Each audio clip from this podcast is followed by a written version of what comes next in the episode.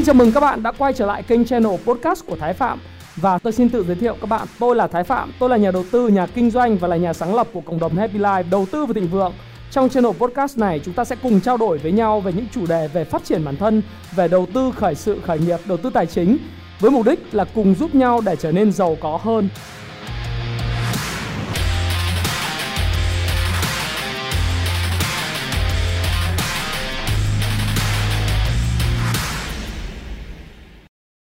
Hi, xin chào tất cả các bạn. Chào mừng các bạn đã quay trở lại với channel của Thái Phạm và lại là tôi đây. Chúng ta lại cùng gặp nhau trong chuyên mục điểm tin tuần tới và những nhận định cho thị trường chứng khoán của tuần tiếp theo như thế nào. Thì tuần này đó là tuần vào ngày 15 tháng 3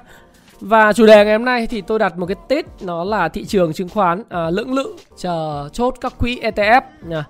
Và lưu ý với các bạn đây là một cái tuyên bố trách nhiệm của tôi Chắc là các bạn đã xem ngay từ đầu video rồi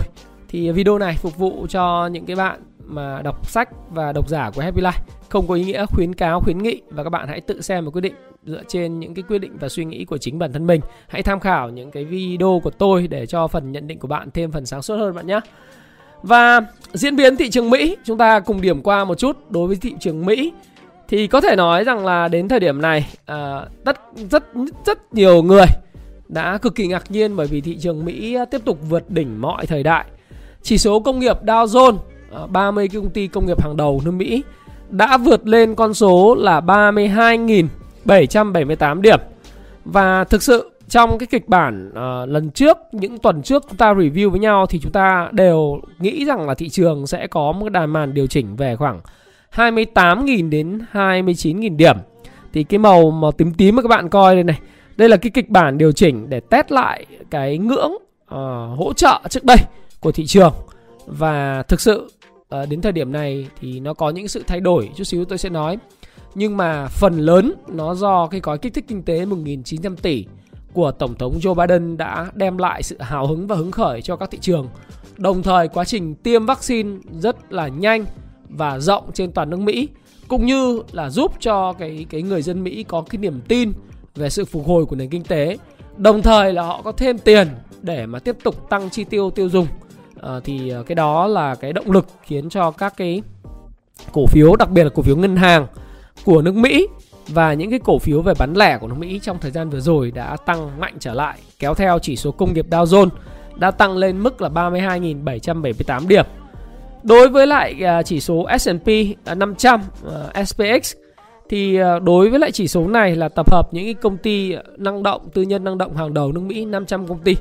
thì cái chỉ số này sau một cái thời gian à, test lại cái vùng hỗ trợ quan trọng là cái đường màu đen ở trên cái biểu đồ chúng ta đang nhìn thấy. Thì à, trong tuần vừa rồi kể từ thứ sáu tuần trước nữa trước nữa thì nó đã có những cái à, lưỡng lự và có một cái pha bứt phá ở đây. Và cái pha bứt phá này đã giúp cho thị trường Mỹ nó vượt lên à, thị trường S&P 500 tức là Dow Jones đã vượt rồi thì S&P 500 hiện tại thì đang lưỡng lự và có lẽ là đầu tuần tới nếu không có những gì thay đổi lớn thì có khả năng là S&P 500 sẽ theo bước Dow Jones để vượt đỉnh. À, cái đà vượt đỉnh này của S&P 500 thì có thể nói là nó có đến từ cái màn comeback tức là từ một màn quay trở lại lội ngược dòng khá là tốt của cổ phiếu Tesla. Cổ phiếu Tesla Motor thì vốn à, là một cái cổ phiếu hiện nay đã bị đầu cơ rất là lớn trên thị trường. Nhưng như chúng ta đã cùng review với nhau là đối với cổ phiếu Tesla Motor đó thì khi nó giảm đến một cái ngưỡng hỗ trợ nhất định ở đó thì sẽ có những người buy the dip tức là những người mà mua bắt đáy. Và họ uh, trước những cái thông tin mà nước Mỹ kích thích kinh tế 1.900 tỷ đồng thời là có những cái thông tin là khiến cho cái Bitcoin thị trường Bitcoin nó tăng trở lại đó thì cái cổ phiếu Tesla lại là một cái điểm mà mua vào của những người đầu cơ những người đang rất là tôn sùng Elon Musk. Elon Musk và mua những cái cổ phiếu của Elon Musk uh, nói hoặc là những cái đồng coin của Elon Musk uh, phím hàng. Do đó thì Tesla đã quay trở lại và chính cái đà quay trở lại của Tesla cũng như là cái ờ, lạc quan tích cực về cái gói kích thích kinh tế 1.900 tỷ đã khiến cho chỉ số S&P 500 uh, nó đã quay trở lại cái mốc mà ngang với mốc đỉnh cũ và hiện tại thì cái cơ hội để vượt uh, vượt đỉnh của nó là rất là cao và Riêng đối với các chỉ số uh, chỉ số Nasdaq là gồm những cái chỉ số hiện nay tôi lấy cái chỉ số NDX là chỉ số Nasdaq 100 là gồm những cái công ty hàng đầu của nước Mỹ về công nghệ. Thì cái chỉ số này uh, sau khi giảm đến một cái ngưỡng hỗ trợ, uh, ngưỡng hỗ trợ rất là cứng, khá là cứng là 12.241 điểm thì ở thời điểm này nếu các bạn để ý các video ở phía trước của tôi tuần trước nữa thì tôi nói rằng đây là một cái thời điểm mà có thể mua bắt đáy buy the dip của những cái cổ phiếu công nghệ. Và đặc biệt cổ phiếu công nghệ hiện nay chúng ta có thể kể tới nhóm Fang Stock là nhóm chiếm hơn 50% cái giao dịch và thanh khoản trên toàn bộ thị trường chứng khoán Mỹ uh, trong rất nhiều thời gian uh, từ tháng 3 năm 2020 trở lại đây. Fang Stock thì gồm những cái cổ phiếu như Facebook, Apple, Amazon, Netflix, Google. Uh, thì là những cái cổ phiếu lớn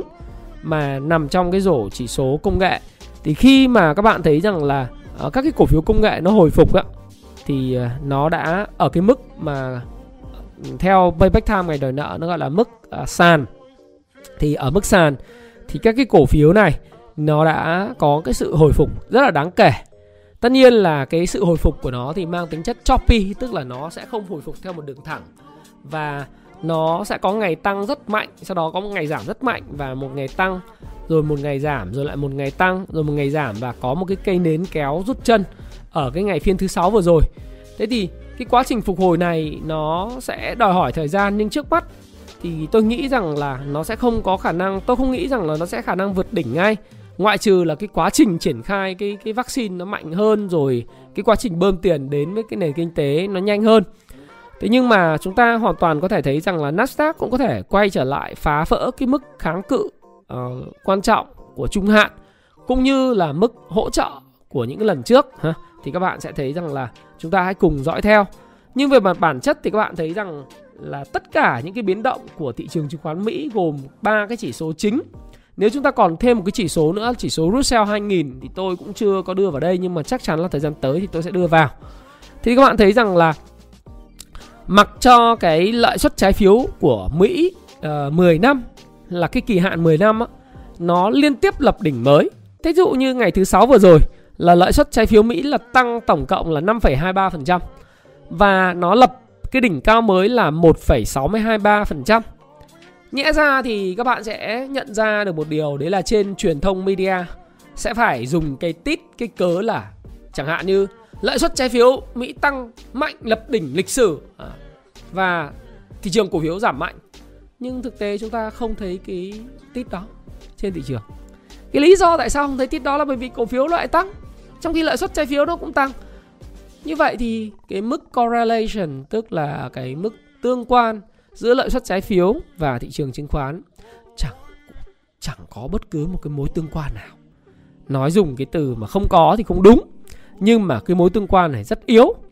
Và bản chất nếu như tôi đã nói với các bạn trong cái cuốn nến Nhật, à, tuyệt kỹ giao dịch nến Nhật màu vàng vàng ở đây này, ở phía dưới. Nếu các bạn đọc thì các bạn thấy rằng là và kể cả cuốn Ichimoku Kinko Hayo chart thì các bạn thấy là sau khi tạo thành một cái đáy bo tròn ở phía dưới nó test uh, test và theo Y cốc cũng thế thì nó bắt đầu nó có những cái mức là test đi test lại cái uh, cái đáy thì cái quá trình hồi phục này nó sẽ diễn diễn ra về cơ bản nó sẽ diễn ra và nó sẽ có những phiên tăng mạnh sau đó sẽ có những phiên điều chỉnh rồi sẽ có những phiên tăng mạnh. Nó y chang như cái giá dầu mà chúng ta chứng kiến. Cái quá trình mà đi lên từ cái vùng là là 30 đô, 40 đô lên vùng 68, 69 đô và 70 đô như hiện tại. Thì cái mức tiếp theo mà lợi suất trái phiếu Mỹ 10 năm nó sẽ phải quay về đó là các bạn nhìn cái đường màu tím ở đây. Đó là cái mức đỉnh cũ trước đây trước khi cái cuộc khủng hoảng à, về Covid-19 nó xảy ra thì nó sẽ về mức là 1,9. À, ở cái mức này thì có thể là lãi suất trái phiếu Mỹ 10 năm sẽ có những điều chỉnh lớn là tôi nghĩ rằng là một cái pullback, một cái healthy correction à, hay là một cái correction lớn để về test cái ngưỡng hỗ trợ trung hạn nhưng mà về mặt lý do gì chứ chăng nữa thì cái lợi suất trái phiếu Mỹ 10 năm nó vẫn tăng. Và như tôi nói với các bạn, đó là bởi vì sao? Tại sao nó tăng? Là bởi vì khi tăng là cái lượng cung của trái phiếu chính phủ Mỹ nó cao. Chính vì cái lợi cái đường cung cung của trái phiếu Mỹ nó cao dẫn đến là cái giá coupon à, cái giá coupon của lãi suất à, của trái phiếu chính phủ Mỹ nó giảm à, thì nếu các bạn học về MBA về học môn quản trị tài chính doanh nghiệp bạn học về à, chúng ta học cao học đi hoặc là chúng ta học về CFA thì chúng ta sẽ hiểu là cái định giá của cái trái phiếu và cái lãi suất coupon của trái phiếu như thế nào. Nhưng nó rất đơn giản thôi. Thị trường cổ phiếu hay trái phiếu thì về cơ bản nó cũng dựa trên quy luật về cung cầu. Và khi một cái đồng à, một cái trái phiếu à, cái cái cái mệnh giá của nó giả sử là 100 thế nhưng mà à, trong cái quá trình ví dụ như chính phủ Mỹ có thể là phát hành cái cái trái phiếu chính phủ Mỹ 10 năm à, với cái lợi suất uh, danh danh nghĩa giả sử danh nghĩa là ờ, một phần trăm ví dụ như vậy thì ở giá 100 ở cái index là 100 thì cái lợi suất trái phiếu có thể là một phần trăm theo danh nghĩa thế nhưng mà trong quá trình uh, khi mà lưu thông trên thị trường nếu mà cái cầu lớn hơn cung thì các bạn sẽ thấy rằng là cái giá của cái coupon nó không phải là 100 đô nữa mà giá 100 hay 100 điểm nữa. Giá của cái coupon nó có thể tăng lên là 10% tức là 110 điểm. À, thì cái lợi suất lúc đó nó không phải là 1% nữa mà lợi suất lúc đó là bạn phải lấy 1% không phải là chia cho một ờ, uh, 100 mà bạn phải xem cái mối tương quan là lúc đó thì nó chỉ còn 0,9% thôi. Là bởi vì sao? Bởi vì giá coupon tăng lên 10% thì lợi suất phải giảm tương ứng à, lợi suất thực tế lúc đấy là chỉ còn 0,9% khoảng như vậy Đấy, thì các bạn sẽ hiểu rằng là cái lợi suất mà thực tế trên cái biểu đồ này nó biến thiên nó là biến thiên của một cái thị trường trái phiếu phái sinh. Đấy, chứ không phải là thị trường trái phiếu mà của chính phủ mang tính là là sơ cấp. Thế thì khi mà cái lượng cung của trái phiếu nhiều cụ thể đây là bộ tài chính mỹ bán ra nhiều trái phiếu để thu tiền vào thì cái giá coupon lúc này không phải là 100 giả sử các bạn hình dung không phải 100 mà nó đổ xuống là 90 thế thì cái lợi suất danh nghĩa là một phần trăm, nó sẽ biến thành lợi suất thực tế cao hơn một phần trăm và đó là lý do cái đường cong lợi suất trái phiếu của Mỹ nó tăng lên. Về cơ bản, nó đơn giản là gì? Nó đơn giản là quy luật về cung cầu. Đấy. thì chúng ta thấy rằng là khi chính phủ Mỹ cần in nhiều tiền à không phải in nhiều tiền mà cần thu tiền của dân về để chi xài, thì họ sẽ phải làm cách là bán ra nhiều cái trái phiếu hơn và nó dẫn đến là cái lợi suất trái phiếu nó tăng lên và bạn tôi thì có làm cho uh, quỹ uh, rất nhiều các quỹ và cụ thể đây là quỹ của Vina Capital Việt Nam. Thì có nói với tôi là trong suốt quá trình anh ta chạy rất là nhiều các cái business model ở uh, các cái model về correlation về thống kê giữa lợi suất trái phiếu và chứng khoán thực tình trong quá khứ thì chả phát hiện ra bất cứ uh, một cái mối tương quan quá chặt chẽ. Tức là nếu bạn học theo một cái môn học nữa gọi là statistics à, về mặt thống kê học thì bạn sẽ thấy là cái có cái hàm uh, tương quan correlation giữa cái trái phiếu lãi suất trái phiếu với lại cái thị trường chứng khoán. Nhưng mà bạn sẽ thấy rằng cái mức mà tương quan nó có các biến nó có nhưng mà nó không quá chặt chẽ. Có những lúc nó chặt có những lúc nó sẽ biến động lở lỏng. Thí dụ như bây giờ bạn không thể giải thích được cái câu chuyện là lợi suất trái phiếu tại sao tăng lên 1,62% mà thị trường chứng khoán không không sập mà uh, Dow Jones nó vẫn tiếp tục tăng. Vấn đề cuối cùng của Dow Jones không phải là qua do cái lợi suất trái phiếu này. Nó vấn đề là do quy luật cung cầu thực tế của thị trường Dow Jones Có nghĩa là gì? Cái cầu hiện nay trên thị trường cổ phiếu nhiều hơn thị trường cung Và tiền của chính phủ đưa cho dân quá nhiều Dân phải mua các cổ phiếu đó. Đó lý do tại sao thị trường nó tăng điểm. Thế thôi Thế còn bất cứ lý giải của báo chí gì về lãi suất trái phiếu ảnh hưởng tới thị trường cổ phiếu Thì nó có thể đúng trong cái lúc thị trường nó thiếu tiền Hoặc là các nhà tạo, tạo lập muốn cho các bạn tin về điều đó Thì họ sẽ đánh làm sao cho cái lợi suất trái phiếu nó đi ngược lại với thị trường cổ phiếu. Chứ còn bản chất nó không có correlation à, tôi nói thí dụ như ờ, cái đó để cho các bạn hiểu rằng là các bạn đọc những cái tin tức trên thị trường chứng à, thị trường vàng vậy. Lắm lúc các bạn đọc bạn sẽ thấy rằng là à thị trường vàng à, đau à, chỉ số đô la mạnh lên sẽ dẫn tới là thị trường vàng giảm giá. Nhưng mà thế cần cũng, cũng lúc bạn sẽ thấy rằng là thị trường cũng cũng à, đô la thì giảm xìu à nhưng mà tại sao vàng lại vẫn giảm giá cùng cùng chiều với đồng đô la? Có đúng không? Trong đợt vừa rồi đấy khi mà đô la à, vàng nó rớt từ 1800 1900 à, nó rớt xuống 1700 Thế có những lúc cái đồng đô la nó cũng giảm mạnh Có những ngày đồng đô la còn giảm rất mạnh. Những thị trường vàng không biến động ngược lại với đồng đô la. Như vậy Về cơ bản Cái mối tương quan giữa đồng đô la Với lại cái đồng bạc xanh ấy, Là đồng đồng uh, uh, Xin lỗi các bạn Giữa đồng đô la hay còn gọi là đồng bạc xanh Với thị trường vàng thì lắm lúc media dùng đấy để giải thích, nhưng về cơ bản nó cũng không đúng. Bởi bản chất cuối cùng chúng ta nhìn thấy thị trường vàng như tôi đã nói với các bạn, đó là khi mà Fed họ và các ngân hàng trung ương trên thế giới họ muốn kiềm chế giá vàng, thì khi và các quỹ ETF họ bán ra, họ thấy rằng là họ sinh lời đủ trên thị trường vàng và họ muốn đổi sang các thị trường khác để sinh lời nhanh hơn, nhiều hơn, thì họ sẽ bán ra. Và khi họ bán ra nhiều thì cái cung nhiều, cầu ít thì giá nó sẽ giảm và còn lại khi mà cung ít cầu nhiều thì nó sẽ tăng. Và cơ bản là như vậy chứ nó chả biến động theo cái đồng đô la đâu các bạn ạ. Uh, có lúc thì nó biến động nhưng mà về cơ bản phần nhiều thời gian tôi để ý thì nó không biến động nhiều. Do vậy thì các bạn hãy đọc báo một cách có thận trọng. Chứ đừng chúng ta cứ thấy là khi một cái thị trường này tăng xong rồi chúng ta dùng cái đó để giải thích thì nó không đúng. Như vậy có thể thấy rằng là chứng khoán Mỹ vẫn lập đỉnh mới ngay cả khi lợi suất trái phiếu ở chính phủ Mỹ 10 năm tăng. Do đó thì media sẽ không còn ờ, tôi dùng media Mỹ nhưng phải media Việt Nam, media Việt Nam thì dịch lại thôi. Về cơ bản trong thời gian tới tôi nghĩ rằng media sẽ bớt lải nhải hơn về cái câu chuyện là lợi suất trái phiếu, lợi suất trái phiếu rồi kỳ vọng lạm phát. Bởi vì lạm phát thực tế đã diễn ra rồi. Nó diễn ra 8 tháng nay đối với lại hàng hóa cơ bản. Các bạn coi lại cái video của tôi về cái kỳ vọng và cái chu kỳ hàng hóa, chu kỳ tăng giá về hàng hóa. Để các bạn xem được là cuối cùng Thực ra là cái chỉ số về commodity index nó đã tăng 8 tháng rồi. Và cái lạm phát đang diễn ra hàng ngày. Và chúng ta có thể nhìn thấy nó rất rõ đối với gạo, đối với ngũ cốc, đối với lại những lương thực thực phẩm về chẳng hạn như là là thịt da cầm, thịt gia súc, thịt heo, à, rau xanh, thép xây dựng đồng, tất cả những công trình xây dựng à, và lạm phát cá thị trường chứng khoán, tất cả mọi thứ nó đó do là cái cung tiền và do tất cả những cái vấn đề liên quan đến cầu khi cầu nhiều mà mà thôi. Thế thì cái thị trường chứng khoán Mỹ thì nó là phụ thuộc vào cung cầu như vậy. Thì về cơ bản, đợt vừa rồi khi mà nó tăng lên bất chấp những cái lợi suất trái phiếu rồi những lời nói này kia, thì nó đến từ cái câu chuyện kỳ vọng về cái gói kích thích kinh tế 1.900 tỷ đô la bắt đầu được triển khai và có kích thích kinh tế này thì trong tuần sau Cụ thể là ở đây chúng ta sẽ thấy là cái tuần từ ngày 21 à tuần từ 15 cho đến ngày 20 à 21 tháng 3 thì tiền nó sẽ đến tay người dân Mỹ. Và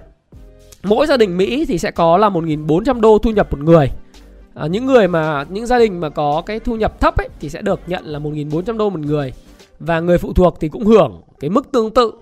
và điều đó nó đã góp phần đẩy các tài sản đầu cơ lên một cái tầm cao mới chẳng hạn những cái đồng an coin à, một số đứa em mà tôi nói là đã tăng gấp đôi rồi Bitcoin quay trở lại mốc 60 nghìn. Mặc dù nó là một cái sự tăng khủng khiếp như một cái USB hay là một cái công thê, cây thông Noel nhưng nó vẫn tăng. Và tăng thì tôi cũng chả biết nói gì nữa bởi vì là bản chất khi mà nó tăng ấy thì tất cả mọi người đều cảm thấy là rất vui. Và ai cầm tài sản thì sẽ cảm thấy là những cái tài sản đó thì cảm thấy rất vui nhưng tôi có một mượn một câu nói của Bill Gates đó là thành công là người thầy tồi và nó sẽ khiến cho những người thông minh ờ, nghĩ rằng mình sẽ không bao giờ thất bại. Thì anyway uh, dù gì thì nó cũng đã tăng và nó cứ tăng thôi. Uh, nhưng liệu nó sẽ sập hay không sập thì tôi cũng chả biết nó sẽ sập hay không sập. Nhưng mà chả có gì cứ tăng mãi đúng không ạ? Và tôi sẽ có một bài phân tích về cái câu chuyện gói kích thích 1.900 tỷ đô những mặt lợi và hại của cái cái gói kích thích kinh tế này vào video trong ngày thứ ba tuần tới à, và trong tuần sau xin lỗi các bạn và có kích thích kinh tế này thì chủ yếu nhắm đến tiêu dùng Mỹ và dự kiến là GDP của Mỹ năm 2021 sẽ có thể đạt mức cao nhất theo khi hãng tư vấn về ngân hàng đầu tư Goldman Sachs thì sẽ dự báo là cái GDP của Mỹ năm 2021 sẽ tăng khoảng 6,9%, tức là có khả năng tăng cao hơn cả GDP của Việt Nam ha. Kinh khủng không? Một nền kinh tế mà 19.000 tỷ đô la GDP. Thế mà có thể tăng 6,9%. Tất nhiên là do cái năm 2020 họ bị suy giảm GDP và đây là tỷ lệ tăng cao nhất kể từ năm 1984 mà nhờ cái tiêu dùng nó tăng lên và do đó thì việc làm à, cũng có thể được mong đợi expect là cải thiện. Và tiêm chủng vaccine hiện nay thì còn nhiều khó khăn nhưng mà Mỹ thì tiêm nhanh hơn trên toàn phạm vi toàn cầu, châu Âu thì tiêm chậm hơn. Và một số cái vaccine hiện nay chúng ta có thể thấy là tình hình tiêm vaccine tại à, Đan Mạch, các nước Bắc Âu và một số các nước khác thì cái vaccine của AstraZeneca của Anh, nó đang gặp những vấn đề là gây máu đông cho cái người bệnh nhân bị tiêm thì Đan Mạch đã dừng ngưng tiêm cái vaccine của AstraZeneca 14 ngày theo quy định để kiểm tra đối soát với lại những cái người bệnh xem là thực tế là nguyên nhân đến từ đâu. Nhưng mà đồng thời cùng một lúc thì có rất nhiều cái hiện tượng giống nhau về máu đông thì ờ, dẫn đến là cái vaccine này thì đã được ờ, những cái cơ quan, chẳng hạn như là chính phủ Anh thì ra sức ủng hộ chính phủ Anh thì thủ tướng Anh đứng ra lobby ngay, nói rằng là cái việc mà tiêm này nó không phải là do vaccine AstraZeneca và vaccine AstraZeneca thì rất là an toàn. Ông Boris Johnson thì đứng ra là bảo kê rồi đội ngũ PR của công ty này đứng ra bảo kê. Về cơ bản thì tôi nghĩ là tất cả các chính phủ thì ờ, sẽ cân nhắc cái mặt lợi và hại của vaccine và tất nhiên thì sẽ có những cái hiệu ứng phụ của vaccine và một số những cái trường hợp phản ứng thế nhưng mà chúng ta cũng có thể nói rằng là không có gì là hoàn hảo cả. Nhưng mà cái vaccine hiện nay là cái mà cơ hội rất là duy nhất tức là duy nhất chứ không phải là cơ hội rất là gì nữa mà cơ hội duy nhất để khôi phục cái niềm tin của người dân đối với lại các hoạt động kinh tế bình thường. Do đó thì dù thế nào nữa thì họ vẫn phải tiếp tục triển khai cái vaccine này thôi. À, thì uh, nó có bị hay không bị tôi không biết nhưng mà về cơ bản là cái tỷ lệ người bị thì ít. Thứ hai nữa là thì có sự lựa chọn nào khác đâu cho nên người ta phải buộc phải triển khai, triển khai vaccine và bảo vệ nó. Và hy vọng rằng vaccine sẽ được cải thiện thì tất cả những cái câu chuyện như vậy đã đẩy những cái cổ phiếu lớn của ngành à, công nghiệp Mỹ à, đặc biệt là chỉ số Dow Jones lên một cái tầm cao mới. Thế còn đấy là đối với thị trường Mỹ. Có thể thấy rằng thị trường Mỹ hay thị trường châu Á chỉ số Hang Seng hay là chỉ số của ờ, Shanghai Index của của của Trung Quốc hay là CSI 300 rồi Kospi của Hàn Quốc à, và Nikkei của Nhật Bản. Đặc biệt thị trường Trung Quốc thì có một cái điểm thuận lợi, thực ra thì nó cũng vào cái cái ngưỡng mà tôi nghĩ là đã hồi phục và sẽ hồi phục trong tuần tới thôi. Nếu như các bạn theo dõi video của tôi trong ngày thứ ba, thứ năm tuần trước và kể cả ngày chủ nhật tuần trước thì tôi cũng nói với các bạn rằng là khi nó giảm đến cái mức mà rất sâu như thế này thì à, nó dù nó bị bốc hơi mấy nghìn tỷ đô la đó, vốn hóa khi mà rớt từ trên đỉnh xuống, rồi có rất nhiều sự chỉ trích đối với các quỹ đầu tư tư nhân, bán tháo ở trong đợt vừa rồi nhưng mà khi đến mức hỗ trợ nhất định giống như chỉ số Nasdaq vậy thì cái chỉ số của chứng khoán Trung Quốc và chỉ số chứng khoán châu Á tuần tới cũng sẽ hồi phục thôi. Và cái inflow uh, hiện nay đối với thị trường Trung Quốc thì trong tháng 3 này nó vẫn có cái cái tiền đầu tư FII từ các quốc gia khác đổ vào của ETF để đổ vào nhưng nó ở cái mức độ thấp hơn. Còn các thị trường mới nổi thì nó đang có sự rút đi. Nhưng mà Ờ, cái tốc độ ở, ở các thị trường mới nổi thì rút đi với tốc độ gấp rút hơn trong giai đoạn mà khi khi chúng ta thấy rằng là cái lãi suất trái phiếu tăng mạnh. Thì còn bây giờ khi mà nó tăng rồi cũng tăng mạnh nhưng mà cái tốc độ rút đi nó sẽ bớt đi bởi vì người ta đã bán bớt cái phần mặt margin ở các thị trường mới nổi rồi.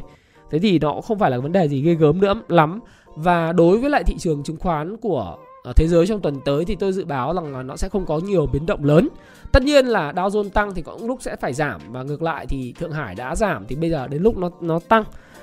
Thế thì à, nó liên quan đến thị trường chứng khoán Việt Nam uh, của chúng ta thì như thế nào? Thì chúng ta có thể nói rằng là thị trường chứng khoán Việt Nam uh, năm tuần tới uh, chúng ta có những cái tín hiệu rất là tích cực vào ngày thứ thứ tư, thứ năm, thứ sáu tuần vừa rồi. Và đặc biệt là thứ ba sau khi cú giảm điểm rất mạnh của ngày thứ hai và sau đó đến ngày thứ ba thì nó có đợt hồi phục ngay thì nó có vẻ nó tích cực hơn khi mà chỉ số đóng ở là mức là 1181 điểm. Như tôi nói với các bạn thì việc mà vượt lên trên cái mốc 10.200 điểm đối với index về mặt kỹ thuật ấy, nó rất đơn giản. À, nó rất đơn giản.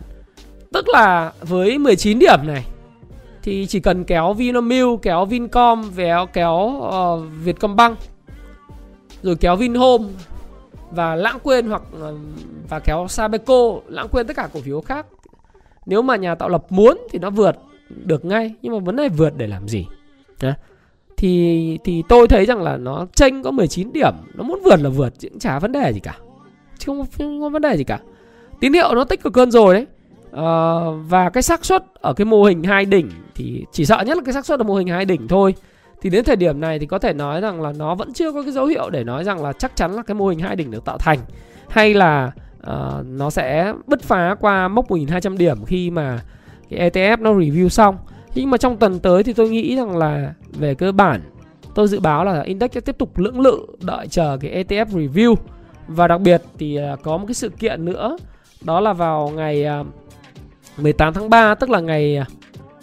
ngày uh, thứ năm tuần này đó là cái uh, chúng ta sẽ đáo hạn cái hợp đồng phái sinh tương lai. Uh, thì thực ra thì khi mà đã nói rằng là thị trường chứng khoán Việt Nam nó sẽ có những cái sự lưỡng lự trong tuần tới thì chỉ số VN30 hay là VN Index nó sẽ cứ biến động trong biên động tôi nghĩ biên độ hẹp. Và tức là nó sideways nó tích lũy chẳng hạn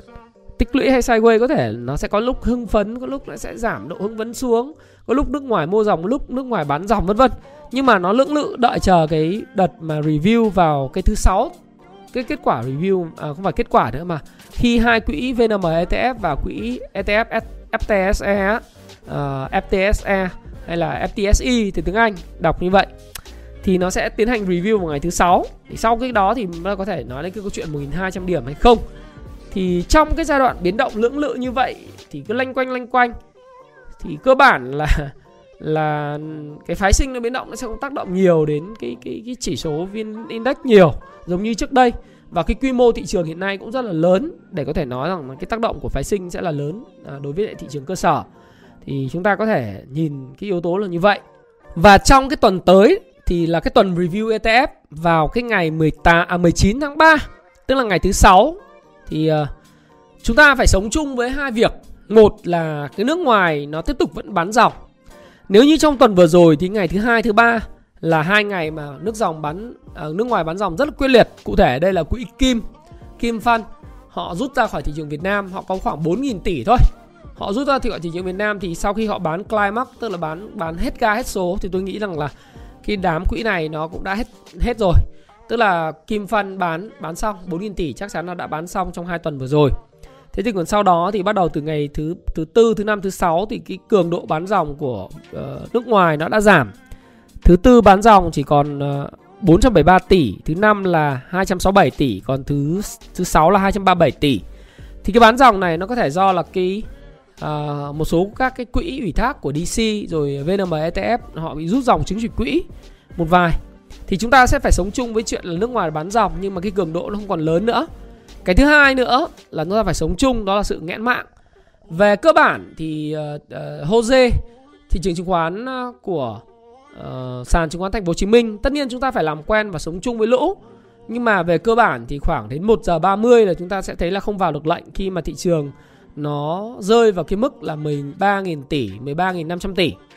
Thế thì sống chung với nước ngoài bán dòng và sống chung với lại cái câu chuyện là nghẽn mạng. Bởi vì cái cầu hiện nay lớn hơn cung cho nên thì tôi nghĩ rằng là cũng chả có vấn đề gì khi mà lưỡng lự trong cái tuần vừa tuần tới. Và đặc biệt là nước ngoài à, bán dòng rất mạnh, Vinamilk à, và Vi Vietcombank và Vic thì có thể là trong tuần tới thì cái câu chuyện nó có thể đảo ngược một chút Vinamilk thì à, nước ngoài liên tục bán dòng trong khoảng 3 4 tuần gần đây rồi. Mỗi ngày bán dòng khoảng 200 tỷ, 300 tỷ rồi à, hơn trăm tỷ là bình thường. Riêng ngày thứ sáu bán dòng ít ít đi khoảng còn 57 tỷ. Thì có cái thông tin thì là thông tin rằng là cơ bản là là sẽ có đưa mua thêm tức là VNM ETF nó sẽ mua thêm Vinamilk ví dụ như là ngày như tôi nói các bạn là ngày 19 tháng 3 thì hai quỹ ETF này nó nó sẽ review và cái kết quả review hiện tại thì nó cũng khá là bất ngờ cho một số người. Chẳng hạn như là VNM ETF thì thay vì họ đưa cái cổ phiếu SHB vào trong cái quỹ thì họ đã thêm à, một cái mã của Hàn Quốc và một mã là Malaysia đồng thời đưa thêm cái cái KBC vào danh mục. Thì dự kiến là cái cổ phiếu của công ty đô thị Kinh Bắc sẽ được thêm vào là 1,51% trong cái bộ chỉ số này và tương ứng với cái mua là 7,2 triệu đô la nhưng các bạn đừng tưởng bở với cái này bởi vì tất cả những người mà gom cái cổ phiếu Kinh Bắc là người ta đã đầu nậu người ta đã gom hết cái cổ phiếu này rồi và chỉ đợi ngày 19 tháng 3 là người ta sang tay lại thôi. À, ngoài ra thì một số các cổ phiếu khác cũng được cái VTM VNM ETF mua dòng đó là Vincom, uh, Vinamilk mua dòng 5 triệu đô, Vincom mua dòng là 2,9 triệu đô. Đấy. Rồi Masan mua dòng là 748.000 đô, Hòa Phát mua dòng là gần 2 triệu đô. Như tôi nói với các bạn thì tất cả những cái đầu nậu đầu nậu mà người ta gom những cổ phiếu này để sang tay bán cho ETF vào cái phiên ATC đấy, người ta đã gom hết rồi cho nên các bạn đừng nghĩ là người ta mua dòng hay bán dòng là cái cơ hội cho mình. Bây giờ đánh theo ETF không có cái cửa nữa ha các bạn ha. Và cái quỹ à, tiếp theo đấy là cái quỹ ETF uh, à, FTSE FTSE thì à, họ sẽ review thì có nhiều chuyên gia uh, nhận định lắm nhưng họ sẽ thêm ba cái chỉ số à, ba cái cổ phiếu cơ bản là đất xanh hoa sen và uh, phát đạt vào trong cái uh, phát đạt và đất xanh vào rổ. Nhưng mà cái mua bán này thì tôi cũng thấy nó cũng điên điên loạn loạn nhưng mà thực ra bản chất nó không ảnh hưởng gì bởi vì bây giờ cái cầu của như tôi nói các bạn ấy cái cầu của của người Việt Nam nó cũng ờ, khá là mạnh. Và uh, khi mà nó mạnh như vậy thì nó cái phiên ATC nó không phải là cái vấn đề lớn nữa mà đặc biệt là các đầu nậu nó đã gom hết rồi. Nhưng mà trước đó thì để biến động thì, thì những cái đầu nậu họ gom họ họ gom trước những cái tuần vừa rồi đó. Và trong cái tuần tới thì kể cả họ có gom thêm nữa chưa đủ hàng họ gom thêm thì họ cũng không muốn giá nó biến động. Bởi vì khi giá thỏa thuận với ETF thì nó cũng sẽ uh, nó là một cái màn sổ số. Bởi vì đến ATC chúng ta cũng chả đặt lệnh được phải không? Chúng ta không đặt lệnh được thì uh, nếu mà các bạn đặt trước từ lúc 1 giờ thì bạn bán có thể là bạn bán giá sàn mất hoặc bạn mua bạn mua có thể mua giá trần. Cho nên đó là màn sổ số. Thì màn sổ số này nó là một cái câu chuyện là không ai biết được chuyện gì sẽ xảy ra, cho nên là tôi nghĩ rằng là tuần tới thì nó cứ lưỡng lự theo cái kịch bản mà các cái đầu nậu họ đã gom thôi. Nên nó không ảnh hưởng gì. Rồi ờ, tôi nghĩ là chuyện vượt đỉnh 1.200 thì phải đợi sau cái tuần này. Và một vài ý kiến chuyên gia rằng là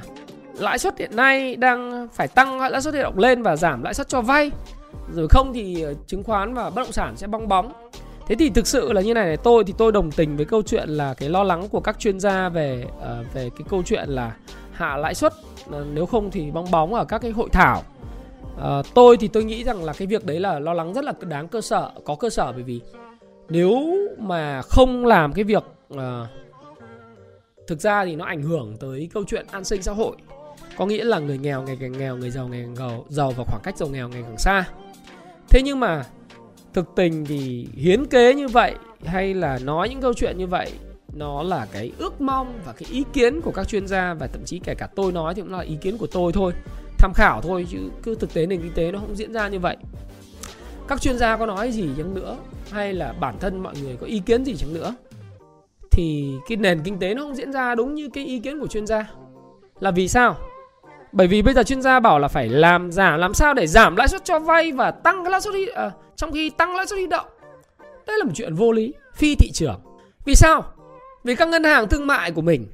họ huy động huy động giá thấp thì mới cho vay được giá thấp. Tức là cái giá vốn đầu vào, ngân hàng là một cái một cái đơn vị buôn tiền nhưng mà. Ngân hàng là một cái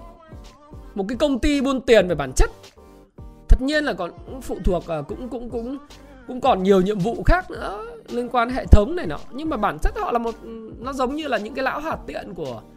lão hạt tiện trong các tiểu thuyết uh, của của một số những tác giả nổi tiếng ở băn rắc này kia kiểu William Shakespeare đó. Tức là bản chất thì nghiệp vụ ngân hàng thì không khác gì những lão do thái hà tiện trong những tác phẩm mà của ban giác hay là tác phẩm của Shakespeare. Lấy tiền uh, vay giá thấp và cho những người khác vay lại tiền của mình giá cao hơn để thu tranh lệch. Cho vay càng nhiều thì lợi nhuận càng nhiều, đúng không? Vay được giá thấp và cho vay được giá cao, tức là huy động giá thấp cho vay giá cao. Thế bây giờ bảo, tăng cái lãi suất huy động lên, giảm cái lãi suất cho vay xuống, tức là anh làm giảm cái lợi nhuận ngân hàng đi. Nó phi thị trường, ai mà chịu cái lại cái mức đó trừ khi có áp, pháp, áp lệnh, pháp lệnh của ngân hàng nhà nước có cái pháp lệnh nói là ok ông buộc phải cho vay và ông lấy ít lời đi đó Và ông phải nâng cái lãi suất huy động cho cho dân. Dân hiện nay bây giờ họ muốn là ông phải huy động nó 7%, 8% cơ.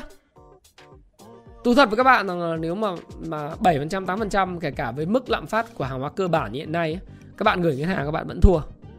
vì sao? Các bạn thử gửi cho tôi 4 5 năm nữa. Tiền nghĩa ba bạn mua được mảnh đất thì bây giờ 4 5 năm nữa bạn không mua được mảnh đất nào cả. Thậm chí mảnh đất thứ cấp hơn. Vậy gửi ngân hàng phải là giải pháp. Nếu mà nâng lãi suất lên, huy động lên thì vậy thì cái cái đầu vào nó tăng lên. Thì đầu ra giảm kiểu gì? Ai tái cấp vốn, giá thấp cho mà vay lãi suất giảm, nó không khả thi. Đấy thì chúng ta tôn trọng quy luật của thị trường. Tất nhiên là có sự điều tiết. Tôi không biết là điều tiết như thế nào. Nhưng đúng là lãi suất cho vay phải giảm thì doanh nghiệp mới sống được. Như tôi nói các bạn thì tất cả cái biện pháp nào liên quan đến kích thích kinh tế đều có tác dụng hai mặt nó là cái tác dụng phụ của thuốc. Tức là khi chúng ta kích thích kinh tế và để cái lãi suất huy động và lãi suất cho vay giảm á, nó sẽ giúp cho các doanh nghiệp phục hồi sau đại dịch. Họ sẽ vay được lãi suất thấp để mà họ mua hàng hóa, nhập khẩu nguyên vật liệu và cái chi phí tài chính của doanh nghiệp nó thấp đi. Dẫn đến là họ kinh doanh ờ, khi sức mua khôi phục trở lại thì cái kinh doanh của họ tốt hơn. Nhưng mà mặt trái của nó đó là các giá của tài sản như là thị trường chứng khoán hay là đất đai, bất động sản, rồi nhà chung cư nó cũng tăng lên. Điều đó là rất là là thị trường. Thì nó là tác dụng phụ. Thì bây giờ mình không cứu nền kinh tế, mình nâng lãi suất lên, mà lãi suất cho vay nó nâng lên tương ứng, thì nền kinh tế đóng băng, chết, sức tiêu dùng không có. Ok, anh kiềm chế được bất động sản, anh kiềm chế được chứng khoán, nhưng mà nó chết cả nền kinh tế. Vậy cái thiệt hại, cái nào lớn hơn? Và nhà nước không thể đứng vai trò lúc nào cũng vay nợ, tăng nợ công để tăng chi tiêu thực sự với các bạn là như vậy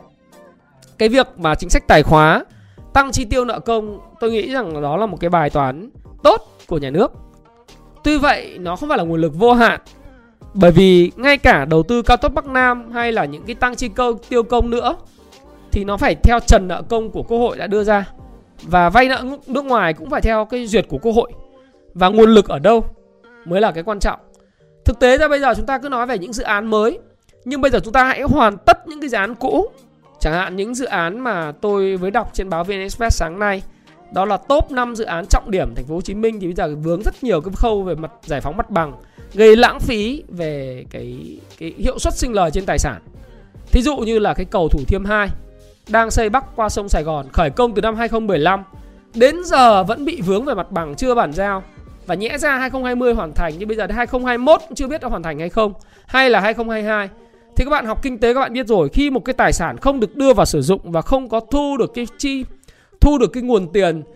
từ cái việc mà sử dụng cái tài sản đó thì bạn không có return. Thì không có return thì cái return on, on assets cái ROA nó rất là thấp. Thế bây giờ